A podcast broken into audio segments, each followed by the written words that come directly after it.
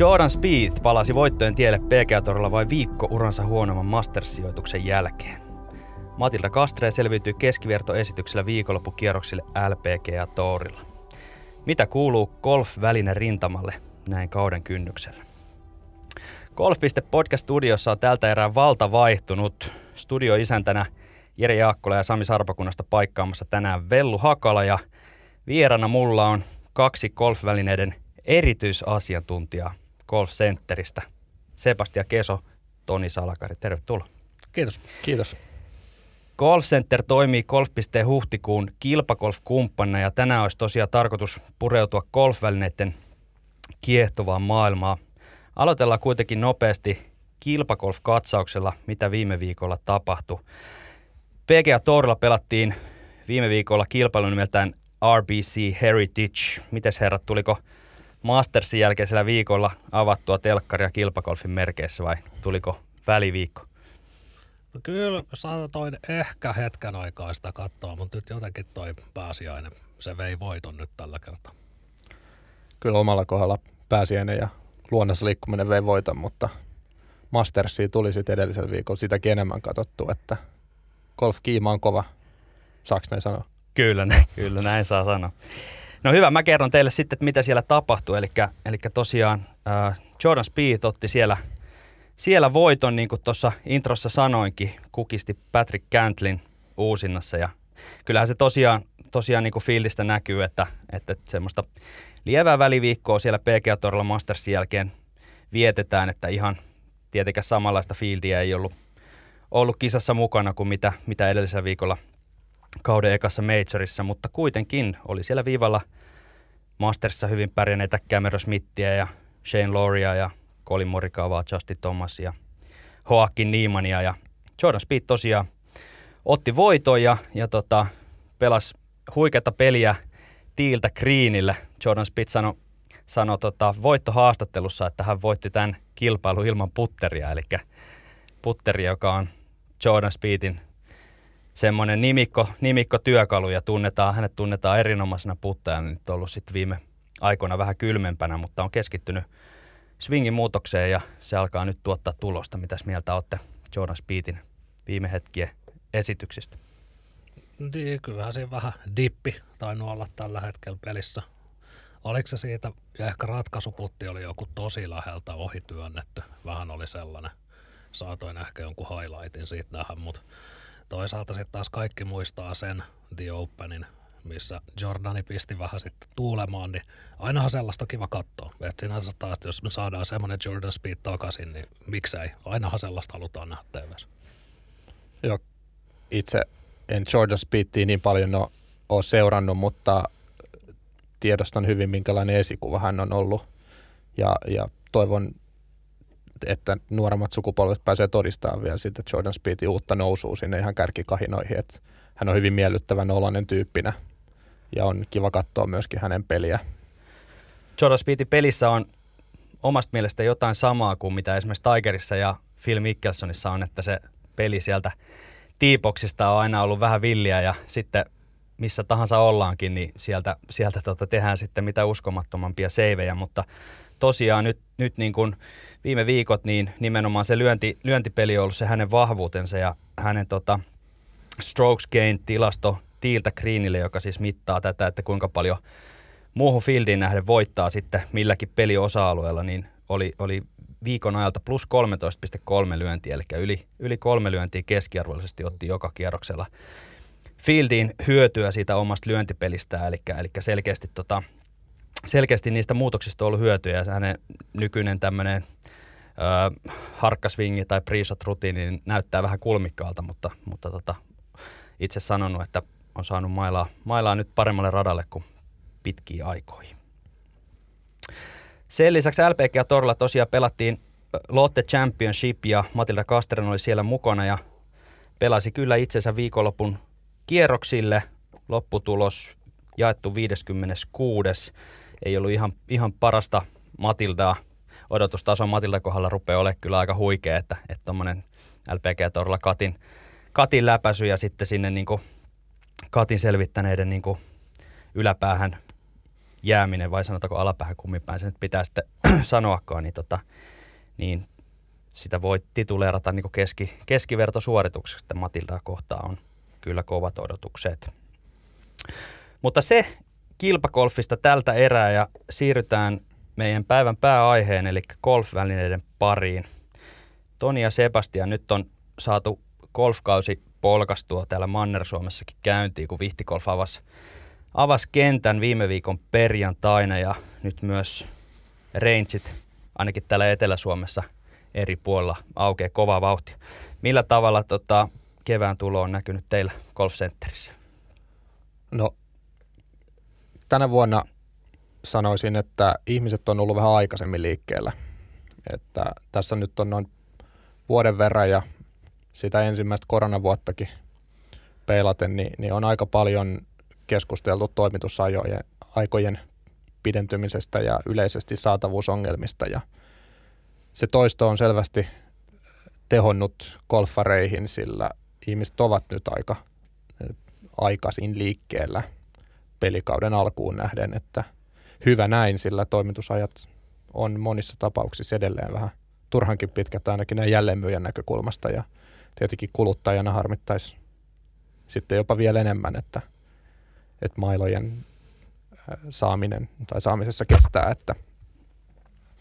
Mutta yleisesti on ollut ihan pirteä alkuvuosi ja uskon, että nyt tulevan viikon sääennusteet lupaa kyllä todella hyvää sekä meille jälleen myynnin puolelle että sitten kenttien aukeamiselle. Onko se nimenomaan ö, koronaviruspandemia, joka tässä nyt kaksi vuotta jylläneenä näitä toimitusvaikeuksia on, on niin kuin aiheuttanut ja mites, mites näkyykö nyt tämä Ukrainan sota sitten tuoksee oman mausteensa tähän kuvioon myöskin? No ensinnäkin toi pandemia on vaikuttanut huomattavasti näihin toimitusketjuihin ihan kansainvälisellä tasolla ja ensimmäisen koronakevään tullessa niin hyvin moni valmistaja joutui vetämään myyntiennusteet käytännössä täysin matalaksi ja, ja tota, jouduttiin perumaan hyvin paljon tilauksia ihan globaaleilla markkinoilla, mikä sitten tietenkin ajoi tehtaat siihen tilanteeseen, että sieltä ei tullut tavaraa ulos ja kaukoidessä on ollut hyvin tiukat rajoitukset myöskin tehtaiden aukiolojen ja, ja työntekijöiden suhteen, että nyt sitten kärsitään täällä Euroopassa ja, ja muutenkin länsimaailmassa siitä aika pitkälti, että se komponentin matka mailatehtaalta tai mailatehtaalta sinne valmistajan tehtaalle, jossa nämä kasataan useimmiten Brittien, Brittien saarilla, niin matka siihen on viivästynyt ja sitten siitä eteenpäin vielä meille tänne Pohjois-Eurooppaan. Tietenkin tuo Brexit on vaikuttanut paljon viime vuonna ja viivästytti omalta osaltaan jopa parilla viikolla lähes kaikkia toimituksia. Että niistä ongelmista ollaan nyt toivottavasti päästy enimmäkseen yli, mutta edelleen tuo pandemia vaikuttaa ja nämä, nämä kaikki toimitusketjuhaasteet yhdessä siihen, että kaikki jälleenmyyjät läpi Euroopan ja, ja myöskin Jenkkien puolella niin kärsii samoista ongelmista ja tilanne ei nyt ole ehkä niin katastrofaalinen, mitä tässä ennakoidaan tai, tai otsikoidaan, mutta vaikutukset näkyy joka tapauksessa, ei pelkästään golfin, mutta myös urheilulajien puolella. Ukrainan sotaan liittyen en taas suoraan osaa sanoa, että näkyykö vielä mitään. Et sitä kautta meillä ei oikeastaan tavaraa tuukkaa. Suurin osa tuotteista tulee kaukoidästä ja, ja tota, Englantiin, Skotlantiin ja sieltä kautta sitten tänne Pohjois-Eurooppaan, että toivotaan tietenkin tässä yhteydessä, että se sota loppuisi mahdollisimman pian. Sitä totta kai toivotaan. Syksyllä, syksyllä tosiaan puhuttiin paljon siitä, että oli niin toimitusvaikeuksia ja, ja tota, piti tilata hyvissä ajoin, ajoin tuotteita golfvälineettenkin puolella, jos, jos ne halus, halus käsissä saada, niin onko se tilanne syksystä parantunut? Onko niin valotunnelin päässä tässä vaiheessa? On parantunut itse asiassa aika paljonkin. Tietyillä valmistajilla on tietysti omat, omat tota, niin, haasteensa, varsinkin ehkä niillä valmistajilla, ketkä pitää sitten vähän isompaa palettia saatavuutena. Eli esimerkiksi noissa custom-mailla vaihtoehdoissa, että jos on hirveästi vaihtoehtoja siellä päässä, niin sitten tietysti on se, että joku on loppu ja joku ei. Mutta tota, sanotaan tälleen näin, että jos nyt vielä tämä yksi vuosi tässä kärsittäisiin, niin sitten voisi alkaa jo pikkuhiljaa niin kuin näyttää siltä, että elämä alkaisi tulla normaalimmaksi. Kaukoita on paikkana semmoinen, missä yleensä noin kaikki esimerkiksi ihan yksinkertaiset asiat, varret valmistetaan siellä ja sitten täällä kaukana Suomesta on aika vaikea aina sanoa, että siellä saattaa yhden koronatapauksen takia pistetään koko kaupunki kiinni. Ja sitten tietysti meillä se ei, niinku, se ei tunnu niin tutulta täällä, mutta sitten taas, että jos siellä laitetaan yksi tehdas, yksi kaupunki kiinni, niin sitten sen tietää, että jos ne ei siellä 30 päivään saa mitään tehdä, niin sitä se vaikuttaa tietysti aina meille ihan loppukuluttajaa asti, että tavaraa ei välttämättä ole saatavilla ihan niin kuin normivuosien tahti. Onko tota, ne suurimmat ongelmat nimenomaan näiden custom-tilausten puolella, eli jos, jos tota, tehdään vaikka mailamitoitus ja sen jälkeen lähdetään tilaamaan tehtaalta, vai oletteko saanut, saanut ihan hyvin kuitenkin liikkeeseen tätä niin sanotusti hyllytavaraa? Ollaan siis, hyllytavaraa ollaan saatu ihan mukavasti, mutta totta kai siellä on vähän sama tilanne, että tietyissä kategorioissa, esimerkiksi bagit voi olla sellainen, että bageissa saattaa tulla, että joku tietty malli vaikka joltain valmistajat saattaa jäädä kokonaan pois sen takia, että ei vaan ole just materiaaleja tehdä siitä kyseistä mallia. Mutta tota, totta kai se niinku eniten mitä mä teen, teen kuitenkin teen kastamia, niin, niin tota, tietysti mulla se näkyy kaikista eniten toki kastamissa, eli se, että siellä on sanotaan yhteen lapaan saatavilla normaali tilanteessa vaikka kymmenen erilaista vartta, niin yhtäkkiä voi olla, että kaksi on se vaihtoehto, mitä sieltä saa. Ja se tietysti aina sitten sit se lopputulema on aina siinä aina se haastavampi puoli. Ja mietitään sitä, että kumpi niistä kahdesta on se oikea vaihtoehto, kun kahdeksan jää kokeilematta. Joo. Oletteko te joutunut niin kuin myynnillisesti niin muuttaa sitä kulmaa enemmän siihen, mitä hyllystä, hyllystä löytyy ja tavallaan ohjeistaa sitä pelaajaa enemmän ottaa siitä itselleen sopivaa? No ei missään nimessä, että kyllä meidän toiminta lähtee siitä, että me haetaan asiakkaalle sopivat välineet, että löytyy ne sitten hyllystä sellaisenaan pienillä muokkauksilla tai tarvitseeko sitten tilata vähän pidemmän matkan päästä pelaajalle mahdollisimman optimaaliset välineet, mutta se meidän ydinstrategia on ja pysyy samana ja lisätäkseni vielä tuohon Tonin kommenttiin, että hän painii enimmäkseen noiden custom tuotteiden parissa, kun siellä lyöntistudiossa enimmäkseen operoi meidän myymälässä, mutta meidän ennakkoostothan tehdään jo hyvissä ajoin edellisen vuoden puolella, että siinä mielessä ne, mitä me tilataan sitten varastoon sisään, niin aika hyvin tulee ja pystytään toimittamaan, että, että nykyään on korostunut tietenkin tämä custom ja räätälöityjen tuotteiden hankkiminen ja tämäkään ei ole pelkästään golfin ongelma, mutta täällä ollaan golfista toki puhumassa tänään ja, ja tota, näkyy juurikin näissä komponenttivajeissa, että niin kuin Toni hyvin sanoi, niin monilla merkeillä on hyvin laaja valikoima erilaisia komponentteja eri tarpeisiin ja kyllä sieltä aina jotain löytyy, mutta tietyissä tuotteissa on, on puutteita ja nämäkään ei ole sitten välttämättä merkkikohtaisia. Et, et mm-hmm monet mailamerkit käyttää esimerkiksi samoja komponentteja, että varret tulee tietyiltä merkeiltä ja tehtaista ja, ja jos joku merkki sitten ei pysty toimittamaan, niin sit kaikki ikään kuin joutuu sen saman sateenvarjon alle ja kärsii niistä toimitusvaikeuksista, mutta business onneksi luistaa ihan hyvin, eikä, eikä tämä nyt varsinaisesti ole mikään akilleen kantapää meille, mutta tietysti sitä normaali kuluttajaa ajatellen, niin jos haluaa aloittaa kauden uusilla välineillä, niin kannattaa olla ajoissa liikkeellä, että nopeammat syö hitaat kyllä tässä maailmantilanteessa. Hyvä, hyvä. No nämä välineiden haastavuus tai saatavuusongelmat, niin ne on nyt kaikkien tiedossa ja me ei niille mitään mahdeta. Jätetään ne nyt toistaiseksi sivusuun ja lähdetään vähän perkaamaan, että mitä tota, tämä vuosi ja kevät on tuonut välineiden osalta tullessaan, niin mitäs on semmoisia tämän kevään hittituotteita, mitä on myynnissä näkynyt? Mitä golfarit nyt ostaa? Tällä hetkellä, jos mä vähän yleisemmin luonehdin, niin, niin Toni voi mennä sitten tarkemmin noihin teknologisiin innovaatioihin ja ominaisuuksiin, mutta nopeutta ja anteeksantavuutta. Jokainen on varmasti huomannut tässä vuosien mittaan, että, että mailamerkit lupaa tietysti lisää pituutta – lyönteihin ja, ja tarkempia lyöntejä ja anteeksi antavampia lyöntipintoja, mutta tällä hetkellä ehkä se suurin mullistus on just noissa kevyissä materiaalivalinnoissa ja sitä kautta ollaan saatu mailoista nopeampia ja nopeampi maila tuottaa kovemman pallon lähtönopeuden noin niin kuin lähtökohtaisesti, että siihen sitten anteeksantavuutta lisää, eli, eli niillä huonommillakin osumilla päästään sinne väylälle tehokkaammin. Niin, nämä kevyemmät materiaalit ilmeisesti antaa sitten siellä suunnittelupöydällä enemmän vapauksia sitä painoa, painoa asetella sinne, mikä sitten sitä anteeksantavuutta siihen tuottaa, että, että totta kai maillahan täytyy jonkun verran painaa, että se siellä käsissä tuntuu ja, ja silloin kun ne materiaalit on kevyempiä, niin on enemmän, enemmän mahdollisuuksia sitten insinöörillä päästä vaikuttaa, eikö näin? Niin, ja kyllähän tietysti nuo materiaalivalinnat varmaan parhaiten näkyy TaylorMade tänä vuonna Stealth.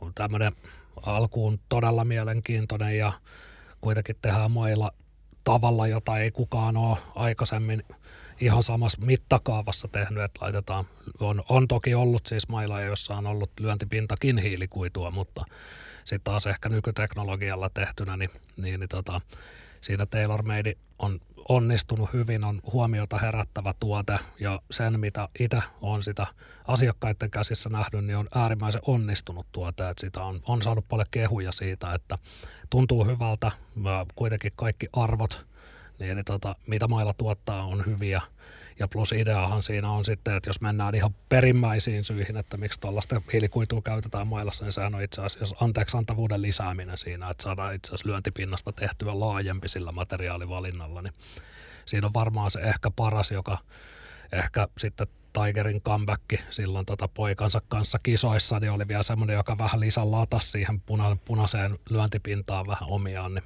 niin, niin tota, Joo, se on varmaan ehkä se isoin, mitä nyt. On toki muitakin hyviä, hyviä innovaatioita on tullut tälle kaudelle, mutta sen nyt näkee parhaiten sen TaylorMade Stealthin. Joo, eli kerrataan, kerrataan vielä vähän. Eli tosiaan TaylorMadelta tuli tänä vuonna uusi driveriperhe nimeltä Stealth ja, ja tota, nyt sitten voiko sanoa ensimmäistä kertaa tämmöisessä isossa mittakaavassa, niin driverin lyöntipinta, joka on ollut titania, niin on korvattu nyt sitten hiilikuidulla ja, ja tästä on kyse tämä ei, niin kuin sanoitkin tuossa, niin ei ole vissiin ihan eka kerta, että vuosituhannen vaihteessa oliko Käläveeltä on muun muassa, muun muassa niin, tullut, tullut tota, niin, niin, jo tämmöistä kokeilua, mutta että nyt sitten aika näyttää, että tuleeko tästä tulevaisuuden, tulevaisuuden normi, että, että, että mitä, miten itse veikkaat? Tota, no joo, yleensähän se yleensä menee näin, että joku sen ensimmäisenä aina kokeilee. Sen jälkeen muut sitä alkaa ehkä miettimään ja alkaa sen jälkeen jalastamaan oma ideaansa. Veikkaan, että tulee jatkamaan, mikäli mitään isommanlaatuista ongelmaa tota kyseisestä tuotteesta ei löydy, niin varmasti tulee olemaan niin kuin tulevaisuuden sana käyttää hiilikuitua enemmänkin. Vähän samanlainen ehkä on koettu jossain vaiheessa, kun drivereiden niin kuin takaosa alettiin muokkaa hiilikuidulla. Niin siellä oli firmoja, jotka ei alkuun tehnyt sitä, mutta lähtökohtaisesti lähes kaikki on nyt alkanut tulla siihen jo mukaan. Eli totta kai kaikki ei siihen syvään päähän välttämättä heti hyppää, mutta sitten taas jotkut valmistajat tässä tapauksessa TaylorMade, joka on tuonne puumailla puolelle ollut melko innovatiivinen aina, on sellainen, että en itse asiassa yhtään ihmetellyt, että tämmöinen niin mullistava keksintö tulee juuri heiltä, että tuota, käytetään hiilikuitua lyöntipinnassa. TaylorMade on kyllä hienosti niin kuin sen lisäksi, että tosiaan tekevät laatutuotteita vuodesta toiseen, mutta pitävät itsensä kyllä aina siinä keskustelun, keskustelun kärjessä nimenomaan just sillä, että innovoivat rohkeasti uusia juttuja. Joo, heillä on upeat tarinat tuotteissa ja, ja näyttäviä tuotteita. He on tehnyt hieman eri tavalla kuin muut. Jokainen muistaa valkoiset driverit. Muutaman sukupolven ajan Taylor Made teki jossa se kruunu kansi oli maalattu valkoiseksi ja, ja tota, tällä hetkellä sit lyöntipinta on punainen ja kaikilla muilla se on niin kuin musta. Että sehän erottuu edukseen jokaisessa markkinointikuvassa ja myös sieltä hyllystä, että tämmöisillä pienillä nyansseilla voi olla kyllä valtavia merkityksiä, että kaikkihan nämä uutuudet on ihan loistokamaa, että meilläkään ei myynnissä ole yhtään huonoa tuotetta, että, että niin kuin siinä mielessä kaikki lähtee suunnilleen samalta viivalta eteenpäin, mutta TaylorMadeilla on ihan valtava koneisto – tuon markkinoinnin ja myynnin suhteen ja he panostaa siihen. Ja tietenkin kyseinen tuote nyt on noussut myös tänä keväänä hyvin esille, koska he pysty toimittamaan sen markkinoille ennen muita, että he sai sen pienen varaslähdön tähän, mutta ehdottomasti sieltä on nostamisen arvoisia muitakin tuotteita, mitä myydään paljon, että koko myynti ei suinkaan nojaa tähän yhteen innovaatioon, että todella suorituskykyisiä tuotteita löytyy kyllä vähän eri tarpeisiin. Voidaanko sanoa, että noin niin kuin isossa kuvassa niin tälleen vuonna 2002 niin otat sitten välineen, miltä, miltä näistä ää, teidänkin liikkeessä löytyviltä merkeiltä, niin laatu on niin kuin taattua, että, että aika tasastahan se taitaa nykyään olla, ainakin mitä katsoo noita isompia välinetestejä, niin mitään niin kuin mittavia eroja siellä ei niin kuin niiden mailojen välille synny. No, on, se on just näin. Eli kyllähän se joskus on tullut luettua testejä, missä tota, niin, testataan uusia mailoja ja testataanko sitä lyömällä, testataanko sitä robotilla, niin, niin ne erot on aina tällaisia niin kuin yhden, puolentoista, kahden jaardin luokkaa sitten loppujen lopuksi, sit kun aletaan miettiä, että mitä pitkä se jaardi on, niin 2500 driverilla lyövällä se jaardi ei välttämättä enää sitten siellä loppupäässä niin hirveästi kuitenkaan niin kuin eroa tee siihen, että oli se merkki mikä tahansa niin, niin tota, premiumivälineissä, niin, niin tota, kyllä siellä niin kuin joka tapauksessa saa laadukkaan mailan sitten millä merkillä on vähän erinaiset näkemykset siihen, että miten, miten niin kuin mailla pitää tehdä, että merkki X voi olla ihan täysin eri linjalla kuin merkki Y, mutta lopputulema on silti ihan täysin sama niissä. Et kuten se Batos hyvin sanoi, että huonoin mailoi ei ole. Ehkä epäsopiva voi olla se parempi sana siihen, että on jollekin epäsopivia mailoja. Joku mailla soveltuu jollekin toiselle pelaajalle paremmin kuin joku toinen, mutta huonoja. Niin sellaisia ei, ei toistaiseksi ole vielä hirveästi näkynyt. Niin ja se voi hyvin olla, että otat sen hyllystä kalleimman, kalleimman mailla ja se ei välttämättä ole se sulle sopivin, no. että, että se hinta ei, hinta ei suoraan Tässä kerrosta. tullaan just siihen meidän core-bisnekseen, että, että se hyllystä valittu voi olla hit or miss täysin, että, että yhtään huonoa vali, valikoimasta ei löydy, mutta, mutta paljon epäsopivia kylläkin ja tätä viestiä me pyritään kyllä jokaiselle golfarille viemään ja, ja tota, toivotaan, että mahdollisimman moni asiakas testaisi niitä välineitä ennen ostopäätöksentekoa ja, ja varmistaa sillä itselleen sopivat, että, että siinä ei häviä mitään, mutta päinvastoin kyllä voittaa paljon. Kyllä. Mennään, tota, mennään kohta sinne mailamitoituksen ihmeelliseen maailmaan. Tota, sä Sepä äsken tuossa sanoit, että, että se keveys ja anteeksantavuus on niitä semmoisia sanoja, mitä, mitä valmistajat tällä hetkellä toistaa. Onko mitään muita trendejä nyt välinepuolella tällä hetkellä nähtävissä, mitkä, mitkä nostaa itseä esiin? No mainitsemisen arvoisena Wilson toi markkinoille uuden pallon nimeltä Triad ja golfpisteen uutisissa sekin oli noterattu tuossa taanoin ja, ja, ja pyrkii myöskin tuomaan sitä kautta huomioon arvoa sinne pallomaailmaan, että kyse ei suinkaan ole pelkistä mailoista ja – kuten mailoissakin, niin palloissa löytyy vain hyviä tuotteita. Ja sieltä löytyy vähän eri hintaluokkia sitten jokaisen eri lompakon paksuuden ja, ja tarpeiden mukaan, mutta, mutta lähtökohta on siinä, että niillä pyritään parantamaan sitä tarkkuutta sinne väyläosumiin ja, ja myöskin kontrolliin sitten, että päästään lipulle mahdollisimman tehokkaasti. Ja, ja nyt sitten esimerkiksi kolmantena, mikä tässä Wilsonin pallossa korostuu, on se tarkka rulli siellä greenillä, eli upotetaan myöskin vähän paremmin niitä putteja. Ja ei tämäkään nyt mitenkään maailmaan mullistava keksintö, että pallo on keksitty ajat sitten, mutta tässäkin materiaalivalinnoilla pystytään vaikuttaa siihen käyttäytymiseen ja, ja tasalaatuisuuteen ennen kaikkea. Niin oliko tämä Wilsonin Triad nyt pallo, joka, joka tota niin, niin, äh, markkinointipuheissa lupas alle 80 alituksia vai käyttikö he tällaista? No suurin piirtein näin, että pallo, joka on suunniteltu pelaajalle, joka haluaisi rikkoa sen 80 lyönnin maagisen rajan. Ja Aika rohkea, rohkea väite Wilsonilta. Että... Kyllä, ja, ja jokainen hyvä pelaaja tietää, että kyllä sillä pallollakin on merkitystä ja kaikilla niillä pääsee sinne greenille, mutta tärkeintä on löytää semmoinen, mikä sopii tosiaan niihin omiin tarkoitusperiin ja minkä tuntumasta tykkää, että pallojen välillä voi olla driverilla lyödessä huomattavia pituus- ja tarkkuuseroja. Sama koskee myös sitten lähestymisiä, että toinen pallo pysähtyy sinne greenille ja toinen pallo ei välttämättä tee sitä samaa, että korkeudessa on eroja ja jokainen meistä lyö vähän eri tavalla, niin myöskin siihen olisi löy- hyvä löytää itselleen sopiva vaihtoehto. Tämä on, on monesta muuttujasta kiinni ja saattaa kuulostaa hyvin monimutkaiselta, kun backissa on 14 mailaa ja sitten on palloja ja tarvii tietynlaiset kengät ja, ja varusteet, mutta meidän tehtävänä on yrittää tehdä golfarielämästä helpompaa ja, ja osoittaa ne sopivat varusteet kaikista tuoteryhmistä. Tämä tämmöinen pallofittaaminen, niin ei varmaan täytä niin kuin vielä teidän, teidän niin kuin fittauskalenterista niin ihan suuren suurta osaa, mutta varmaan yleistymään päin.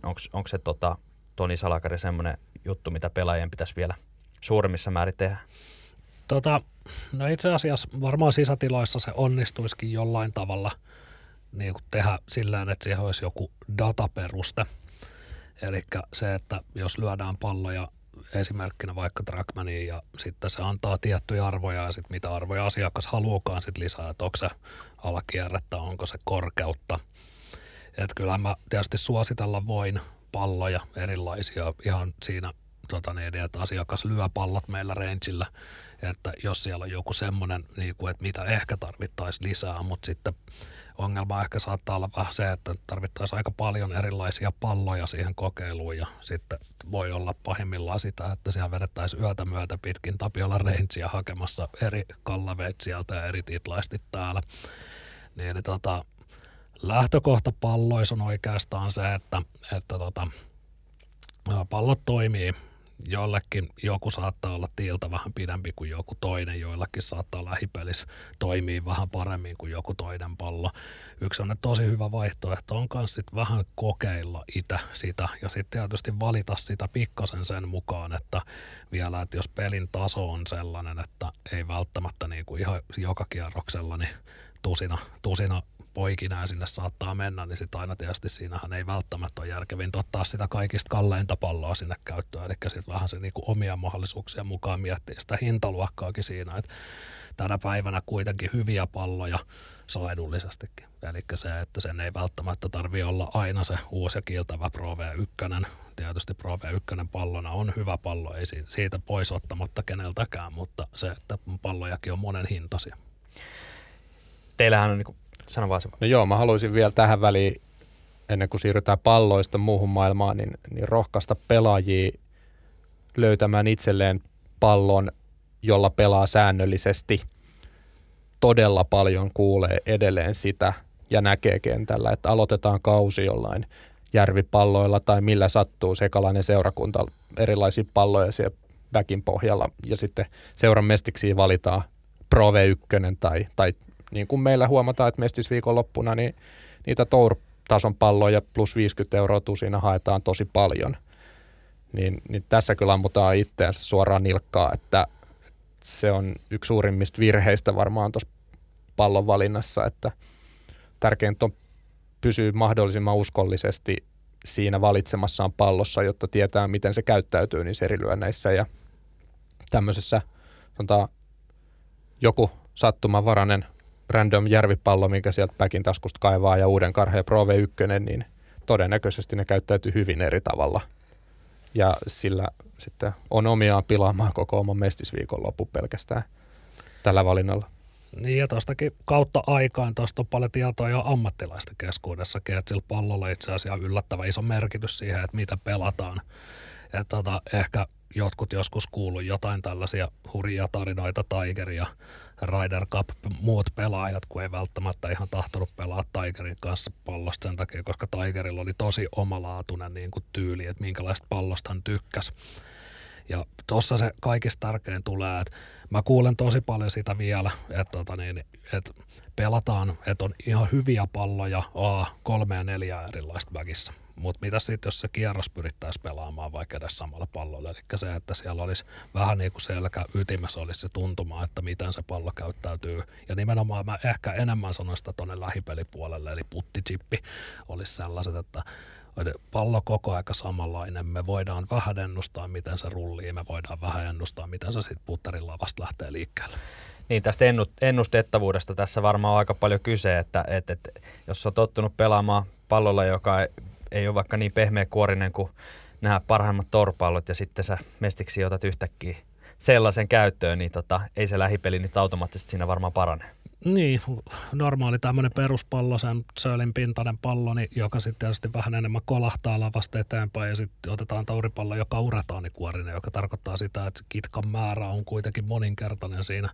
Ihan ei tarvi isoakaan pitsiä ja se voi olla, että se tulee sitten yllätyksenä, että siellä tosissaan niin kuin tapahtuu vähän eri asioita siinä vaiheessa. Että ihan pelkällä niinkin yksinkertaisella asialla kun, että mitä, mitä on pallon kuorimateriaali, eli onko se sööli, niin onko se uretaani sinänsä helppoja juttuja, että väittäisin tuollaisella palloasialla, että jos siihen harrastaja pikkasen paneutuu, niin kyllä sillä voi parhaimmillaan semmoinen kaksi-kolme lyöntiä sieltä kierrostuloksesta lähtee jo pois sillä, että se on ennustettavampi se pallo ja nimenomaan siellä lähipelissä. Hyvä, hyvä. No mutta siinä käytiin vähän palloja läpi ja, ja tota, pikkusen ostovinkkejä niihin liittyen ja, ja tota, tosiaan ennen kuin mennään sinne fittaamisen maailmaan, niin, niin leikitään nyt kuitenkin sellaisella ajatuksella, että, että, että teilläkin käy asiakkaita, jotka myös vähän, vähän löyhemmin perustein niitä välineitä sieltä mukaansa ottaa, tai tar- tarkoitan tällä nyt sitä, että ei välttämättä sitä fittausaikaa esimerkiksi varaa, niin käydään vähän nyt välinekategoria kohtaisesti läpi jotain yleisimpiä vinkkejä, mitä, mitä tota, uuden välineiden ostajat voisi sitten tarvita. Pallot tuossa äsken jo hyvin pitkälti käytiinkin. Kannattaa pysytellä samassa pallossa katsoo itselleen semmoisen hintakategoria ja mikä, mikä itselle toimii. Miten putterit? Mitä on Toni Salakari sellaisia asioita, mitä putteria ostaessa ensimmäisenä kannattaa ottaa huomioon? No, tota, putteri tietysti sellainen, että tämä menee ehkä enemmän sinne naisasiakkaiden kautta vähän lyhyempien asiakkaiden tota niin, niin listalle. Et ei nyt missään tapauksessa ainakaan ota yli pitkää, se olisi varmaan se ensimmäinen tärkeä asia. Sitten tota niin, niin, öö, sanotaan putteri, että jos sitä nyt lähdettäisiin fittaamaan, niin siitä on selkeästikin saattaa olla hyötyjä ja niitä ei välttämättä, niitä on yksinkertaisempiakin tapoja kuin ottaa 45 minuutin fittaus, että jos tuntuu esimerkiksi, että fittaus vaikka putteris jännittää jollain tavalla, ettei sitä halua tehdä. Mutta helpoimpana on tietysti varmaan sellainen, että jos me haluttaisiin saada se pallo liikkeelle ajattelematta mitään muuta, niin varmaan vähän iso lapasempi, että sillä ainakin pystytään tähtäämään suoraan, niin se nyt olisi se ehkä ensimmäinen sellainen, että siitä on hyvä lähteä liikkeelle, että siellä olisi lavas pikkasen enemmän kokoa, ehkä vähän sitä kautta enemmän vaan kautta, niin silloin me saataisiin ylipäätään pallo lähtemään ja tähtääminen helpottumaan. Tuossa otit puheeksi ton, että putteri ei saisi olla liian pitkä, niin tässä on allekirjoittanut itse 100, vähän yli 170 senttiä pitkä ja pelaan, pelaan putterilla, minkä mittaista ei oikeastaan edes liikkeestä löydy muuta kuin ihan harvoja naisten malleja. Eli, eli kyllä se on, se on tosiaan tärkeä, tärkeä juttu, juttu ja se kannattaa ammattilaisen kanssa tsekata, että minkä mittainen putteri itselle sopii. No sitten jos mennään tonne rautamailojen puolelle, niin siellä, siellähän on niinku isojakin teknologisia edistysaskelia tässä viime vuosina otettu. Rautamailoista on tullut kaiken aikaa anteeksi antavampia, mutta samalla myös pelaajan silmään tai silmää enemmän miellyttäviä, niin miltäs, miltäs rautamaailmojen maailmassa tällä hetkellä näyttää ja mitä, tota, mitä vinkkejä rautama- rautasettiä ostavalle pelaajalle antaisitte? No mä oikeastaan sanoisin tuohon noin, että rehellisyys siihen oman pelitaso, että älkää ostako liian vaikeat. Se on se ensimmäinen, että mikä, millä niin kuin päästään helpottaa tosi paljon sitä. Että en mä tietysti sano, että kuka välttämättä vaikka 25 tasotuksella lähtee ihan bladeja ostamaan, mutta ideana se, että aika rehellinen oman pelin tasoon ja sen jälkeen, että siitä kategoriasta katsoo oikein. Paras olisi aina tietysti ne päästä vähän kokeilemaan edes muutamia lyöntejä, mutta tota niin, niin sanotaan tällainen, että kasvuvara, mitä nyt voi jonkunnäköinen sana kasvuvara, eli se, että musta ehkä tulee joskus parempi pelaaja, niin, niin tota, se on aina semmoinen, että siinä pitää ottaa huomioon se, että se ei ole optimoitu nykyhetkeen, eli alku saattaa olla pikkasen haastavaa sitten taas, että jos mennään selkeästi vaikka omaan taitotasoon nähden vaikeammilla raudoilla. Hyvänä puolena tuohon on sitten taas tullut semmoinen jo muutaman vuoden alalla ollut trendi, eli tulee tämmöiset blade-alike mailat, eli tullaan mailoihin, jos käytetään onttoa lapaa, eli tarkoittaa sitä, että niitä saadaan tehtyä paljon paremman näköisiä, mutta sitten taas siellä on korvattu, tota niin, niin korvattu sitten taas vähän sitä onttoa, tota niin, niin onttoa materiaalia lyömällä paljon painoa taaksepäin, silti lapa saadaan laitettua tosi pienen ja tosi diskreetin näköiseksi, eli lapa näyttää paljon vaikeammalta kuin se on. Ja tota, se on itse asiassa semmoinen, mistä ainakin itse, mä oon tosi, ehkä omalla tavallaan tosi tarkka taas siitä, että mä tykkäisin pelaa kuitenkin kohtuu miellyttävän näköisellä raudalla itse, niin sitten taas mulle itselläni istuu tosi hyvin silmään tämmöisen, että jos mä laitan tähän malliesimerkkejä vaikka pingin, i525 TaylorMade P790, Callavei, äh, Rogue ST Pro on sellaisia malleja, joissa on haettu hyvin tämmöistä niin kuin hyvin pelaajan tämmöinen niin kuin player-tyyppistä rautaa, mutta sitten taas on anteeksantavuudeltaan ihan toisella tasolla. Eli sitten taas just kertoo siitä, että siellä on, on ontot lavan sisustat. Joo, moni tulee hakemaan myymälästä helposti sitä mailaa, millä näkee ammattilaisen pelaavan telkkarissa. Että tässä tullaan ehkä semmoiseen pieneen ristiriitaan siinä, että mitä ammattilaisten päkeistä löytyy, kun telkkarissa ja, ja mailamerkkien markkinointimateriaaleissa näkee kuvia mailoista, niin puumailoissa, drivereissa, puttereissa löytyy tosi paljon variaatioita sen kombon suhteen, että sä löydät sen sopivan varren ja samat, samat lavat ikään kuin toimii laajemmalle kohderyhmälle pelitason mukaan raudoissa taas ne suurin osa ammattilaispelaajista pelaa hyvin samantyyppisellä semmoisella pienellä blade-tyyppisellä lavalla tai siitä pykälä anteeksi antavammalla. Mutta totuus on se, että se suurin ostajakunta tarvitsee yleensä siitä vielä anteeksi antavampia mailoja, mitä ei sitten just näissä, ne ei saa medianäkyvyyttä niin paljon. Et mailamerkkien omille sivuille kun menee, niin kyllä ne sieltä löytyy ja ja hienoja kuvia ja materiaaleja onkin, mutta, mutta monesti myöskin nämä mailatrendit menee sen mukaan, että mitä ammattilaiset käyttää ja mitä telkkarissa näkyy, niin muistetaan olla rehellinen tosiaan siitä omasta pelitasosta, että mailoja testatessa se kyllä viimeistään tulee ilmi ihan datan perusteella. Tota, nytkin tässä puhutaan mailojen anteeksantavuudesta ja sitä, että, että pelaajan pitää muistaa ottaa itselleen tarpeeksi anteeksantavat mailat, niin käännetään sitä kysymys toisinpäin, että voiko rautamallat olla jollekin pelaajalle liian anteeksantavat?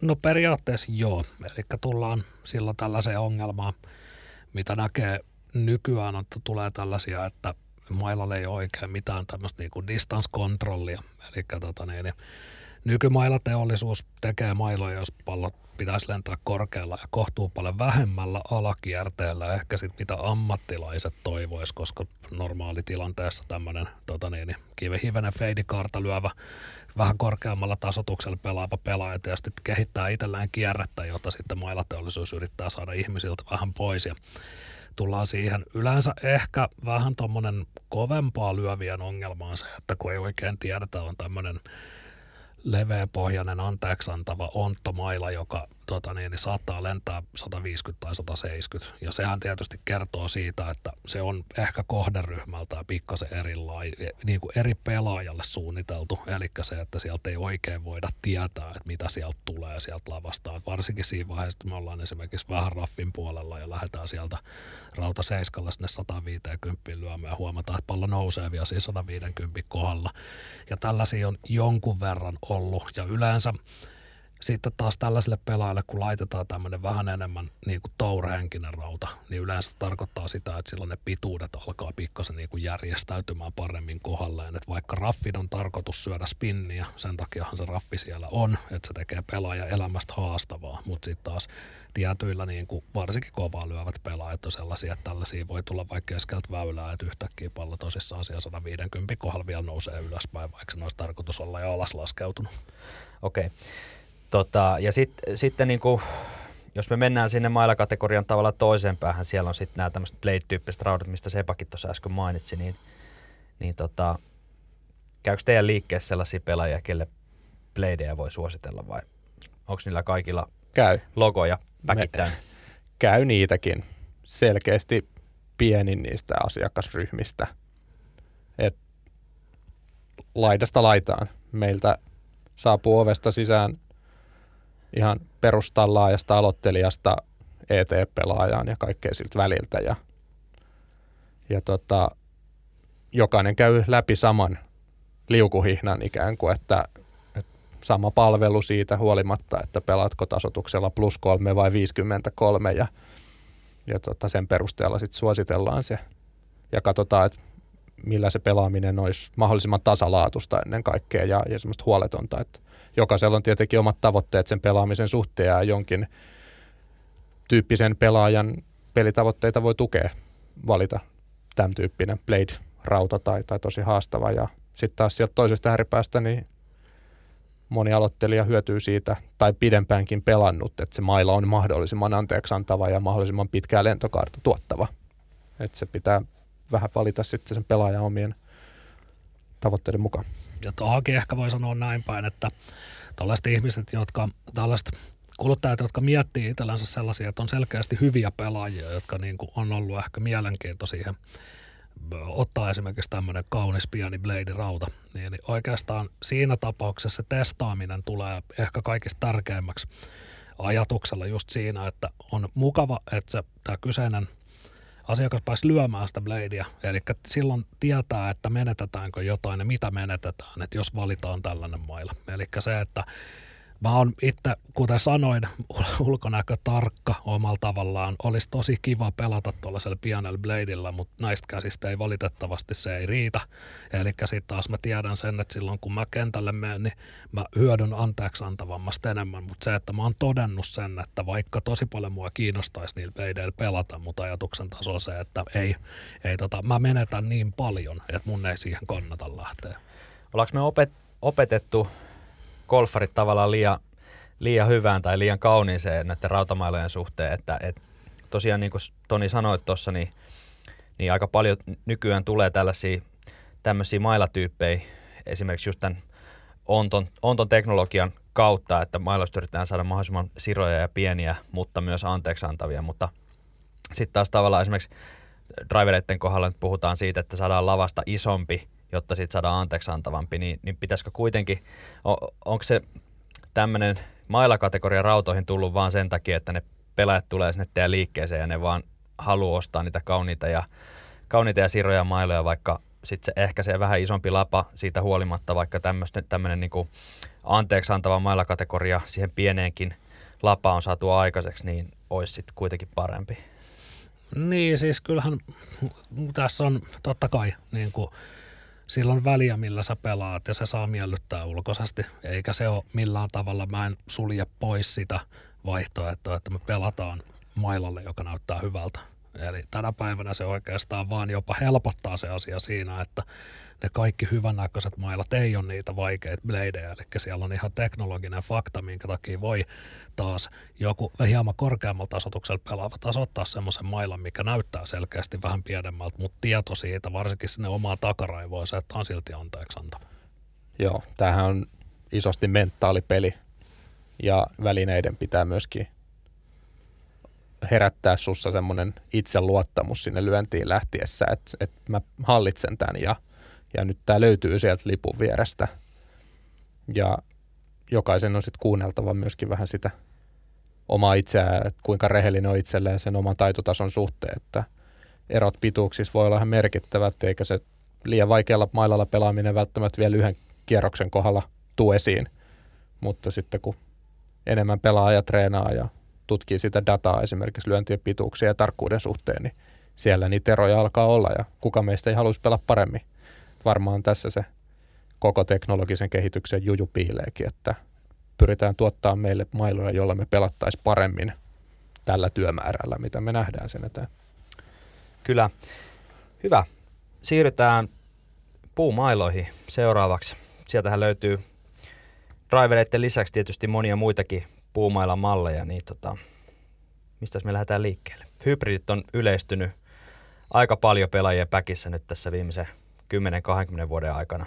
Onko edelleen nähtävissä, että niitä pidempiä rautoja e-, enemmissä määrin korvaillaan näillä hybride, hybridimailoilla? On ihan selvästi. Eli kyllähän se varsinkin siinä vaiheessa, kun tota, niin, pelaaja, joka operoi pikkasen hitaammalla mailanpään nopeudella, eli puhutaan tämmöisestä niin sanotusta normaalista vaikka miesten kautta naisten mailanpään nopeudesta, niin silloin hybridi monikäyttöisyys tulee paikasta, varsinkin sitten huonommasta makuusta, niin tulee selkeästi esiin.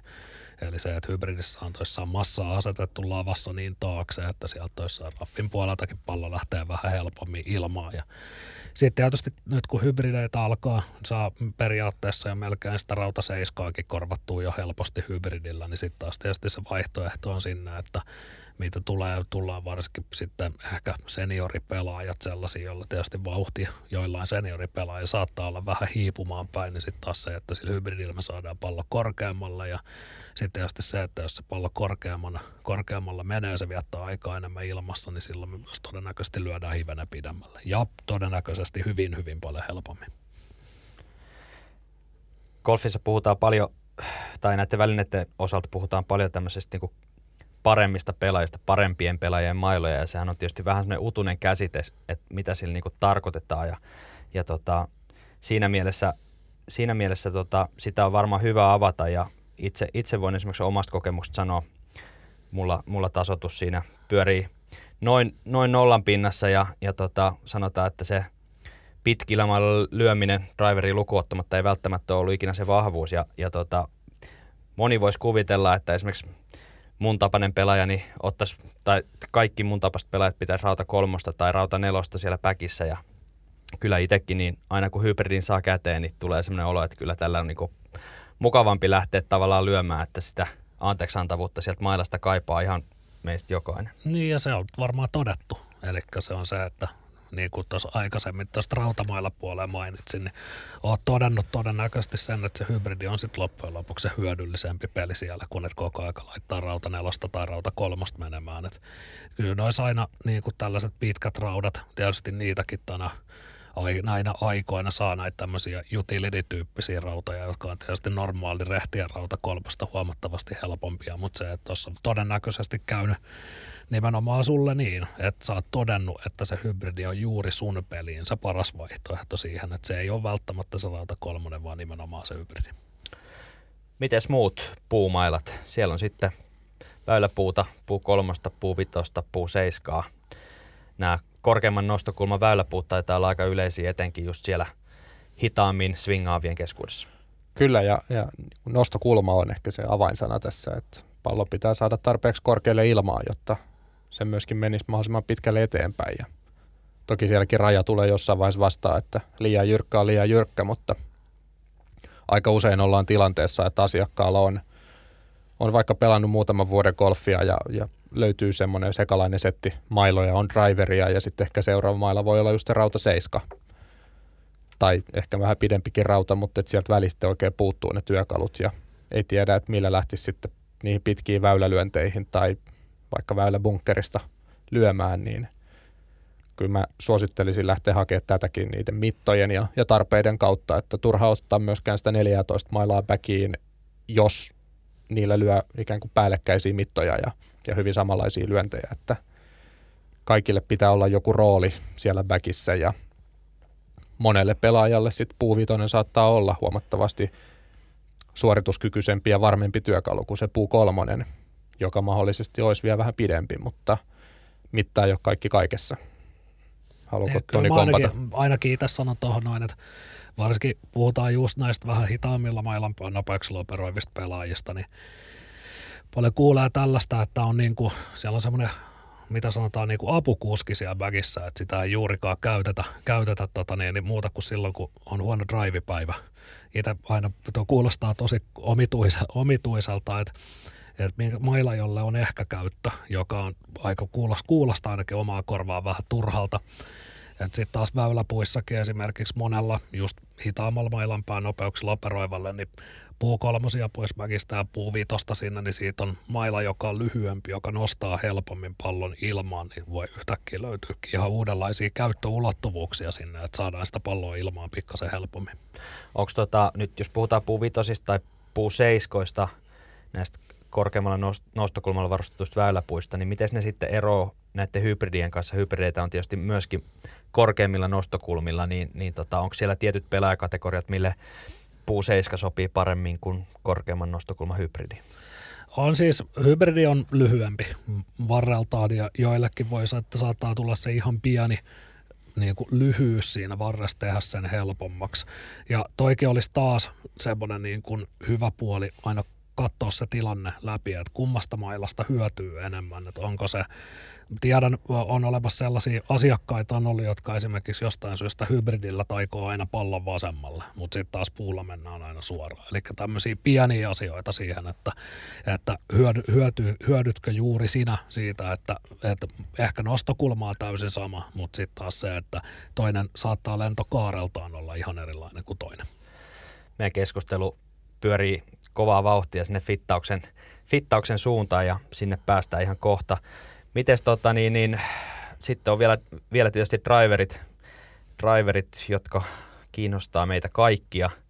Mites, mites niin drivereissa pitää sitten ottaa huomioon, kun, kun sellaista, sellaista tulee kaupasta ostamaan. Varmaan Sepa, niin kuin sanoit, niin nostokulma sielläkin etenkin, sit, jos lähdetään tästä hitaammin, hitaammin swingaavasta ö, pelaajakategoriasta liikkeelle, niin tulee iso osa. Kun lähdetään driverikaupoille, niin suosittelisin riisumaan kaikki ennakkoluulot ja mahdollisesti vielä unohtamaan kaikki näkemänsä markkinoinnin, mikä nojaisi ehkä jotain tiettyä mallia kohtaan, että kuten tässä on todettu jo useampaan otteeseen, niin kaikki mailat on hyviä ja, ja hälyttömän suorituskykyisiä.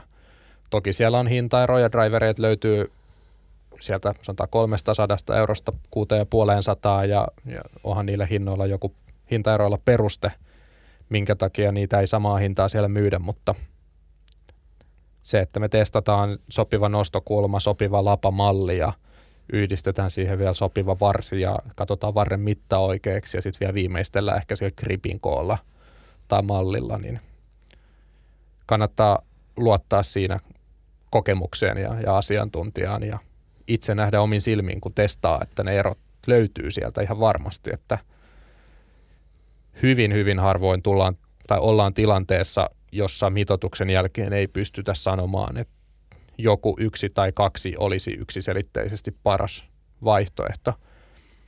Jos tämmöinen tilanne tulee, niin kyllä me sitten se asiakas ystävällisesti sanotaan, että käy vähän vielä vaikka treenaamassa tai hakemassa rangeiltä tuntumaan siihen lyöntiin, että saadaan ensi kerralla vähän parempaa dataa, mutta – kyllä sieltä aina löytyy, että siellä on ihan sieltä edullisimmasta hintaluokasta lähtien, niin joku niistä voi olla asiakkaalle se paras. Ja, ja mitä tuohon nostokulmaan vielä palataan, niin, niin tärkeintä on löytää tarpeeksi korkealle lentävä tai pallon lennättävä driveri, johon yhdistää sopivan napakan varren.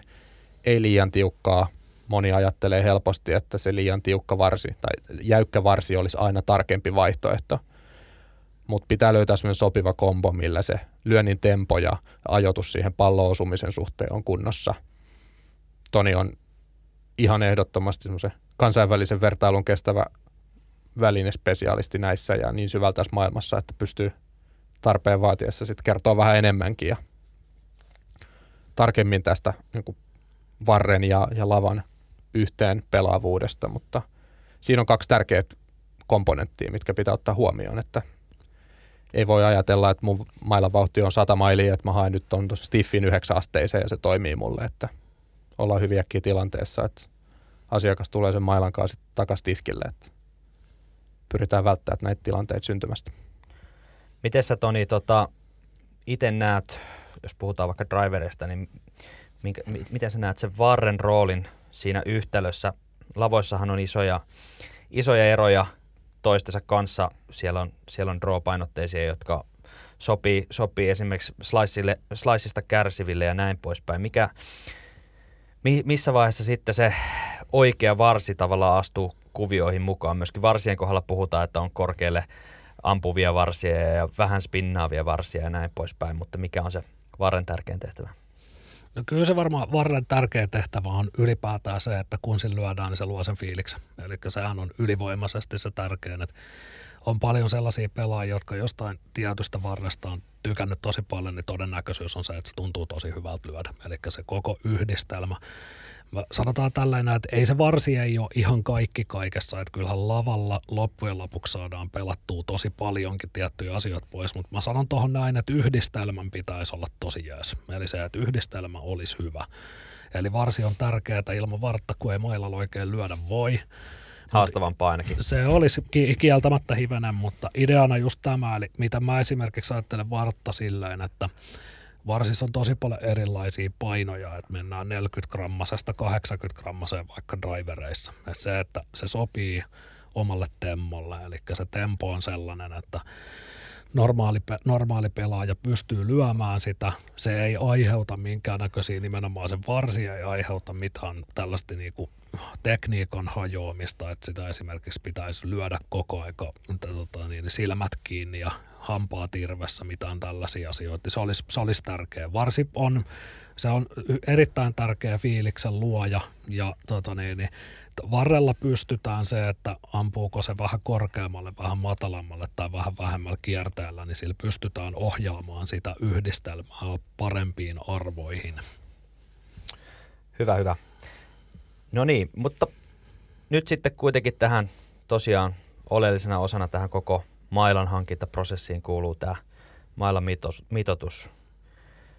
Tuttavallisemmin fittauksesta puhutaan. Teillä on Golf Centerillä tuolla Tapiola Golfin tiloissa niin ihan Suomen mittakaavassa poikkeuksellisen hyvät fasiliteetit tätä mailamitoitusta tehdä. Teillä pääsee studioista lyömään suoraan sinne Tapiola Golfin rangeille, eli pelaaja näkee mailalla kuin mailalla sen koko, koko lyönnin kaareen ja sen lisäksi tietysti teillä on laitteistot, jolla, jolla sitten näistä lyönneistä saadaan ne tarvittavat tiedot otettua ulos.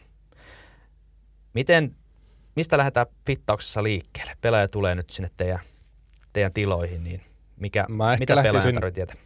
liikkeelle vielä aiemmin, että, että mitä se mailamitoitus on, että, että ja kenelle se on tarkoitettu. Että, että kysehän on ihan vain lisäpalvelusta tai, tai nykyään se on jo hyvin olennainen osa meidän liiketoimintaa ja, ja golfarien palvelemista. Ja meidän tavoitteena on päästä asiakkaan kanssa yhteisymmärrykseen siitä, että mitkä mailat tai välineet olisi hänelle kaikista sopivimmat ja millä mailoilla hän pystyisi pelaamaan mahdollisimman hyvää tulosta – sillä vaivalla, mitä hän on valmis näkemään tämän lajin eteen. Että kaikilla on vähän eri tavoitteet ja eri harjoitusmäärät ja kaikki lyö vähän eri vauhdilla ja joku on pitkä, joku on lyhyt ja, ja jollakin sitten on tekniikka vähän sisältä ulos, joku ulkoa sisään ja one size does not fit all tässä tapauksessa, että meillä on hylly täynnä hyviä mailoja ja isolle osalle pelaajista löytyy hyllystä suoraan sopivat välineet,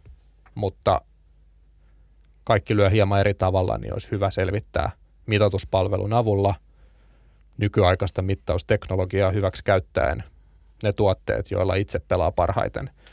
Golfmailojen hinnat on aika arvokkaita, kuten kaikki tietää, että yhteen hyvää settiä saa menemään vaikka kolme tonnia riihikuivaa ja siihen päälle kengät ja muut pensselit ja välineet, niin ollaan äkkiä tilanteessa, että ollaan upotettu useampi tonni rahaa eikä välttämättä sitten tiedetä, että sopiiko nämä välineet just sulle vai ei, että eihän nykyään suksiakaan osteta testaamatta tai ainakin jälleenmyyjät pyrkii siihen, että mahdollisimman moni testaisi ne niin kuin polkupyörätkin, että golf-välineissä sitten näitä muuttujia on pienestä pallosta ja pienestä liikkeestä huolimatta hyvin paljon ja Trackmania hyväksi käyttäen niin luodaan golfarille olosuhteet, jossa hän pystyy selvittämään itselleen parhaan mahdollisen välineet ja siinä me ollaan kyllä hyviä, täytyy sanoa, että, että tässä näin itse reilu 10 vuotta ja Toni noin 15 vuotta talossa olleena, niin, niin on nähnyt kyllä kaikki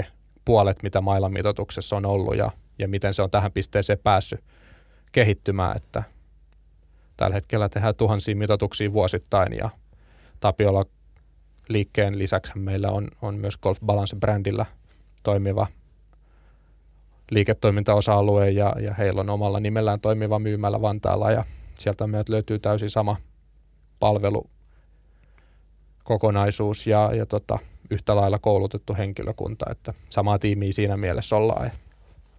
Tapiolassa nyt noista karsinoista pääsee lyömään ulos pellolle, mikä on tietysti ihan kiva lisä, eikä semmoista vastaavaa oikein löydy mistään muualta. Mutta Toni voi tuohon niin mitoitukseen, että, että mistä lähdetään liikkeelle. Niin, siis varmaan ehkä niin kuin on tunnistettu ongelma hyvin yleinen tänä päivänä on sellainen, että edellinen driveri on ehkä käyty testaamassa muutama lyönti tota niin, niin jossain demopäivällä ja sen jälkeen me ollaan päädytty, että on ollut hyvä driveri ja ollaan pelattu hetken aikaa sillä. Sitten tietysti välineet, niin kuin mikä tahansa väline, niin alkaa jossain vaiheessa tulla vähän vanhemmaksi. Sitten ajatellaan tälleen, että hei, että mitäs jos tämän optimoisi, eli löisikin kaikki rintarinna. Ja se on hyvin yleinen tarina meillä, että, että esimerkiksi vertailemaan jotain tiettyjä mailoja, eli asiakas tulee vaikka vanhan driverin kanssa ja tarkoitus on, että tämä lentää vähän liikaa oikealle ja pitäisi pikkasen saada mittaa lisää. Ja sen jälkeen siitä se koko tilanne lähtee rakentumaan, eli se, että yritetään saada sitä palloa vähän vähemmän sinne oikealle ja sitten samalla tota, niin yritetään sitten saada pikkasen siihen mittaa vähän lisää. No, miten antakaa se ihan semmoinen räväkkä arvio siitä, että tuommoinen tavallinen klubipelaaja, minkä prototyyppiä tietysti ei ole olemassa, mutta käytetään silti sellaista sanaa, niin tota, pelaa tällä hetkellä itselleen, itselleen tota, ei optimaalisilla varusteilla ja, ja tota, nyt tulee sitten teille fittaukseen ja te katsotte välineet kuntoon. Toni tuossa äsken rohkeasti sanoi, että oikeanlaisella pallolla sieltä voi jo veistää kolmisen lyöntiä kierrostuloksesta pois, niin kuinka paljon me otetaan vielä, vielä tota niin, niin ylimääräisiä lyöntejä oikeoppisten välineiden kautta. Sieltä. Liikutaan vähän vaarallisilla vesillä, jos me lähdetään tässä lupailemaan jotain, jotain standardia tuohon, mutta kyllä mä näen, ja, ja kun Tonin kanssakin keskustelee, niin hänelle on ihan arkipäivää, että, että driverilla esimerkiksi 10-30 metriä tulee lisää mittaa ja joku ei välttämättä hae mittaa lainkaan lisää, että monille se tarkkuus ja toistuvuus on avainasioita siinä mailan – päivittämisessä, mutta pääasia, että saadaan pelaajalle hyvä fiilis niistä omista välineistä ja sitä kautta luottamusta siihen omaan tekemiseen ja varmuutta pelaamiseen, että se mittaero voi olla ihan huomattava tai mittaero voi olla myöskin pieni ja, ja sen sijaan saadaan välineet, joilla sitten lyödään oikeaan suuntaan. Että Komppaatko? Niin, siis on mulla varmaan joskus aikojen saatossa paras on ollut semmoinen, että 180 metristä lähettiin ja 260 päädyttiin. Ja tietysti jokaiselle ei tuollaiset lukemat välttämättä ole ihan normaaleja, mutta ideana toissa on se, että, että kun käytetään näitä tota niin, niin, lyöntitutkia tänä päivänä, niin, niin tota, se on loppujen lopuksi aika rehellinen se lyöntitutkat kautta analysaattorit siihen, että mihin me oikeasti voidaan päästä.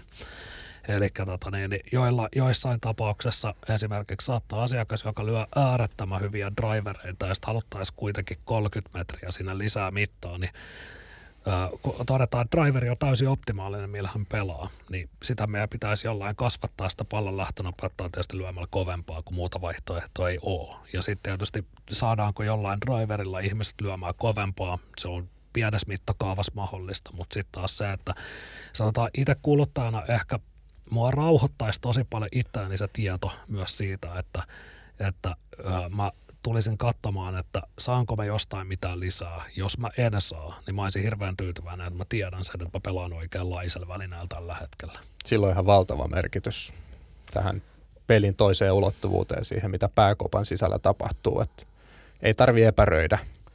Ja, ja sitten toinen puoli tästä asiasta on tietysti se luottamus meidän ja golfarin välillä, että jokainen voi olla varma siitä, että Tapiolassa nyt näkee omalla silmällä sen lentokaaren ja sen lisäksi Trackmanin data ja, ja sitten meidän sisälyöntistudioissa näkee sen Trackmanin datan, niin onhan se aukotonta.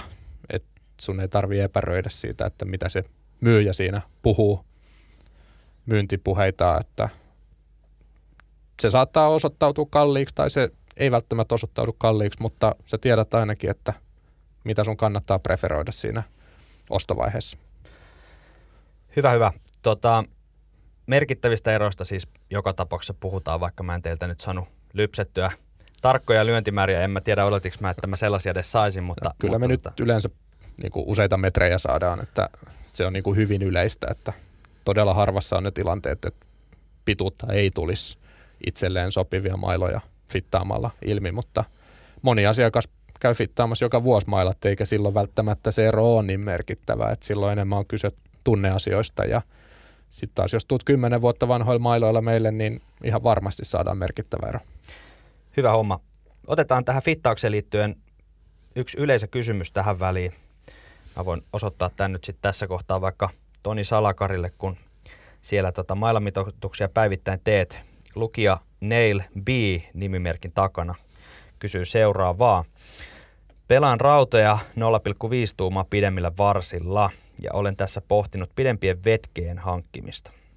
Vastaus on varmaan, että riippuu tilanteesta, mutta mitkä ovat niitä mahdollisia hyviä kautta huonoja puolia pidennetyissä vetseissä? Ja pitääkö klubipelaajana huomioida myös vetsin vakiovarren jäykkyysero omiin rautoihin verrattuna?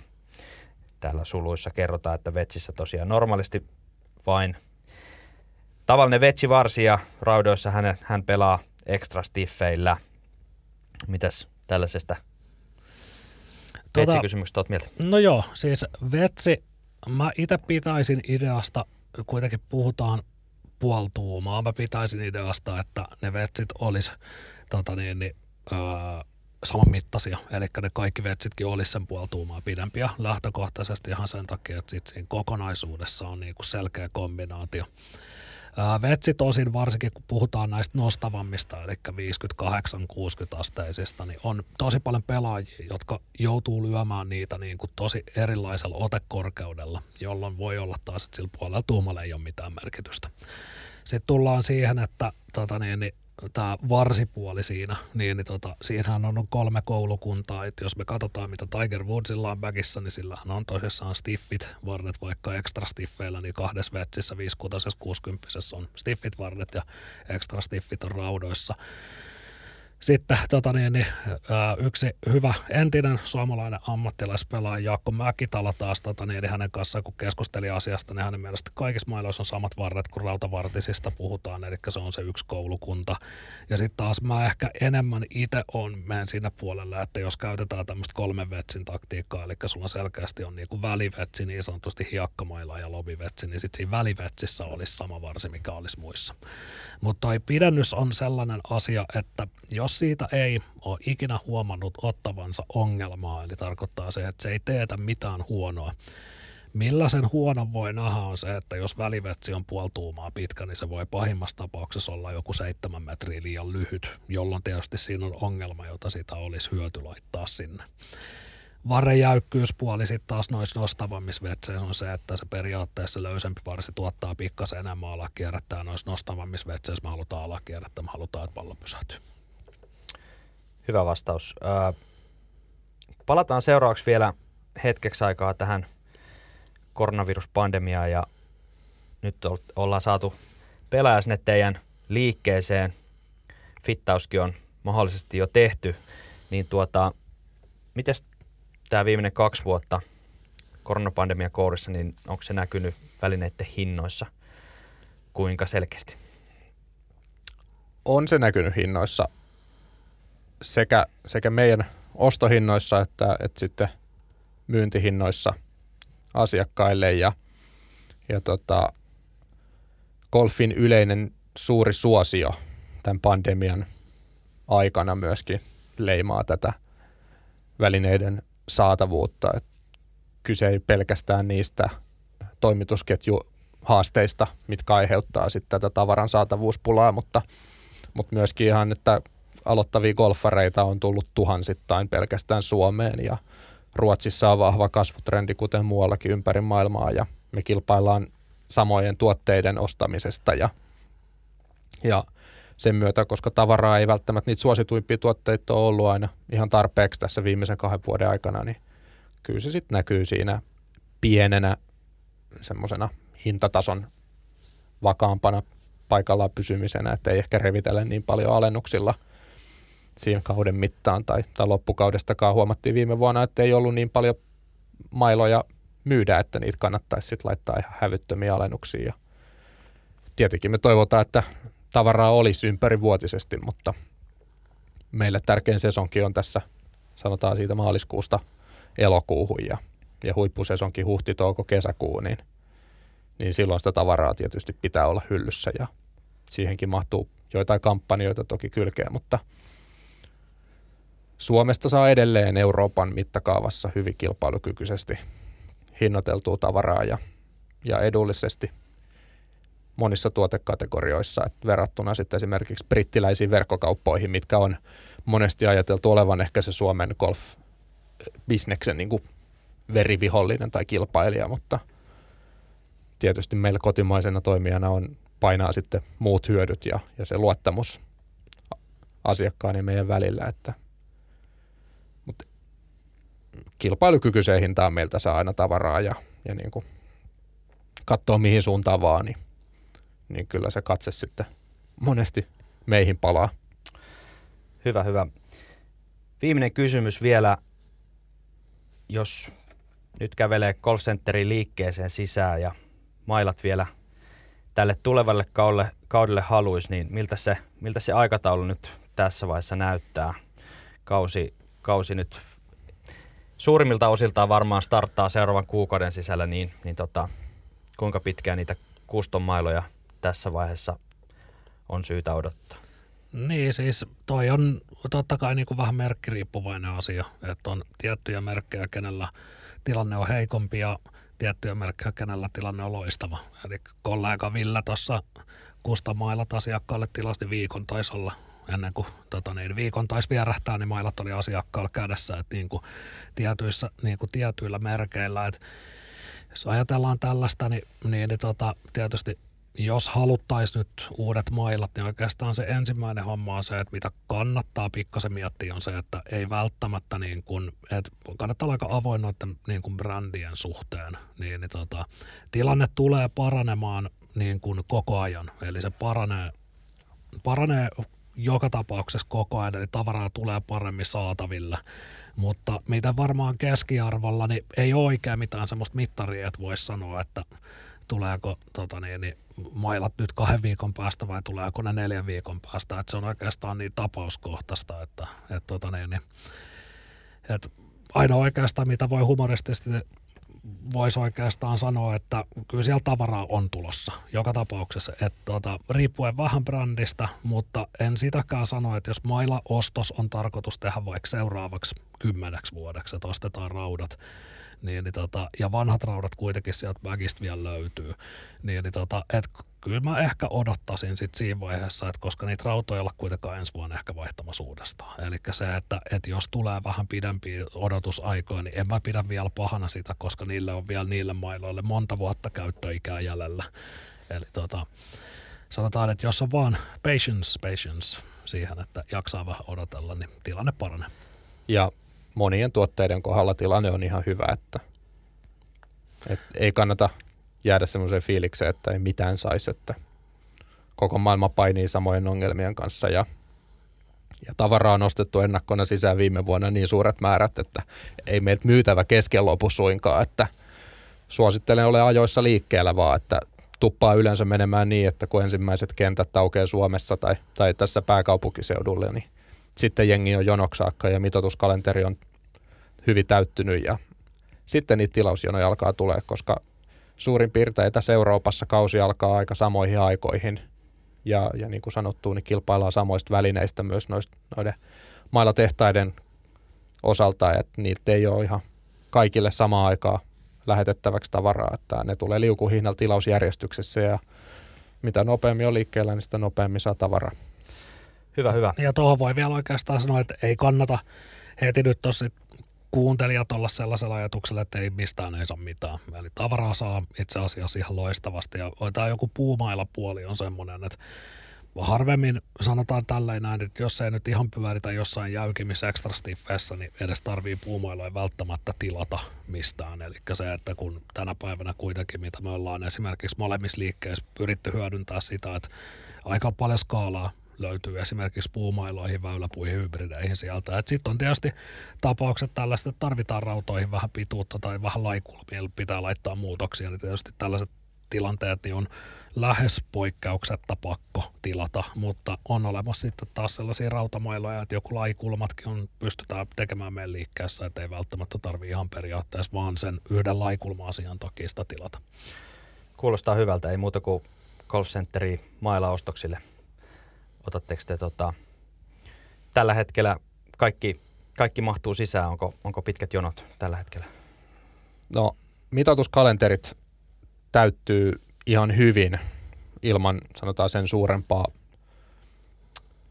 puffaamista, että tilanne on, on sikäli hyvä, että golf on erittäin suosittu laji ja hyvin vahvalla pohjalla elää tällä hetkellä ja me ollaan niin pitkään tätä mitoitustyötä tai, tai välinen jälleenmyynnin työtä tehty intohimolla ja kehittäen sitä, niin asiakkaat aika hyvin löytää meille, mutta tietysti Suomessakin on, on vahva kilpailu asiakkaista ja, ja tota, tämä on meidän tapa toimia ja, ja pyritään siihen, että asiakkaat luottaisi meihin ja myymälöihin mahtuu, ne on täynnä uutuuksia ja nyt kun nämä kentät tästä aukeaa, niin golfkansa herää myöskin.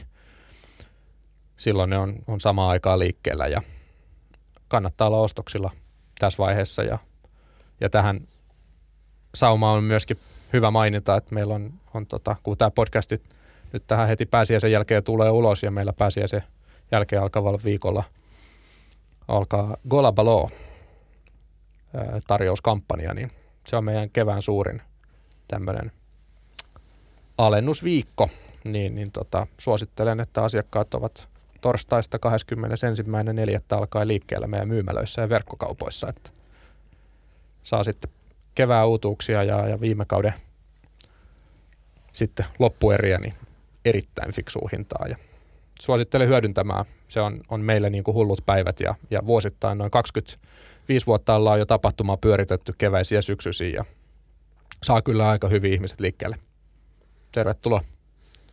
Joo, ja sitten tuohon mitoituskalentereiden, niin, niin tota, tänään tota niin, kello 11 ensimmäinen asiakas lyötiin Tapiola Rangeille ulos, eli nyt on niin sanotusti verkot on lähtenyt pois. Eli tarkoittaa sitä, että toissa on siellä Tapiola Range näyttää hyvältä ja pystytään palloin lyömään sinne ulos, niin se on tietysti monen tapauksessa semmoinen, että kun halutaan nähdä sitä, että mihin se pallo lähtee lavasta sitten treenatun talve, pimeän talven jälkeen, on sellainen, että toi yleensä tekee meille semmoisen pienen piikin tähän nyt muutaman viikon sisään, että saattaa mitoituskalenterit pikkasen täyttyä, että se on kuitenkin mukava näillä näilläkin auringonpaisteilla, niin, tota, niin, niin ilta-aurinko mukavasti paistaa videoaikaa silmään ja lyödä muutamat pallot siitä ulos, niin se on yleensä tekee sen, että nyt kannattaa olla hereillä. Loistava, ei muuta kuin kaikki Sankoin joukoon Golf Centeriin. Ensi viikolla taas luvassa lisää sisältöä kilpakolfia ja muiden ajankohtaisten aiheiden tiimoilta. Mutta tässä oli kaikki tällä erää. Kiitos Golf Centerin asiantuntijat Toni Salakkari, Sebastian Keso vierailusta. Kiitos. Kiitos. Ei muuta kuin aurinkoista golfviikkoa kaikille.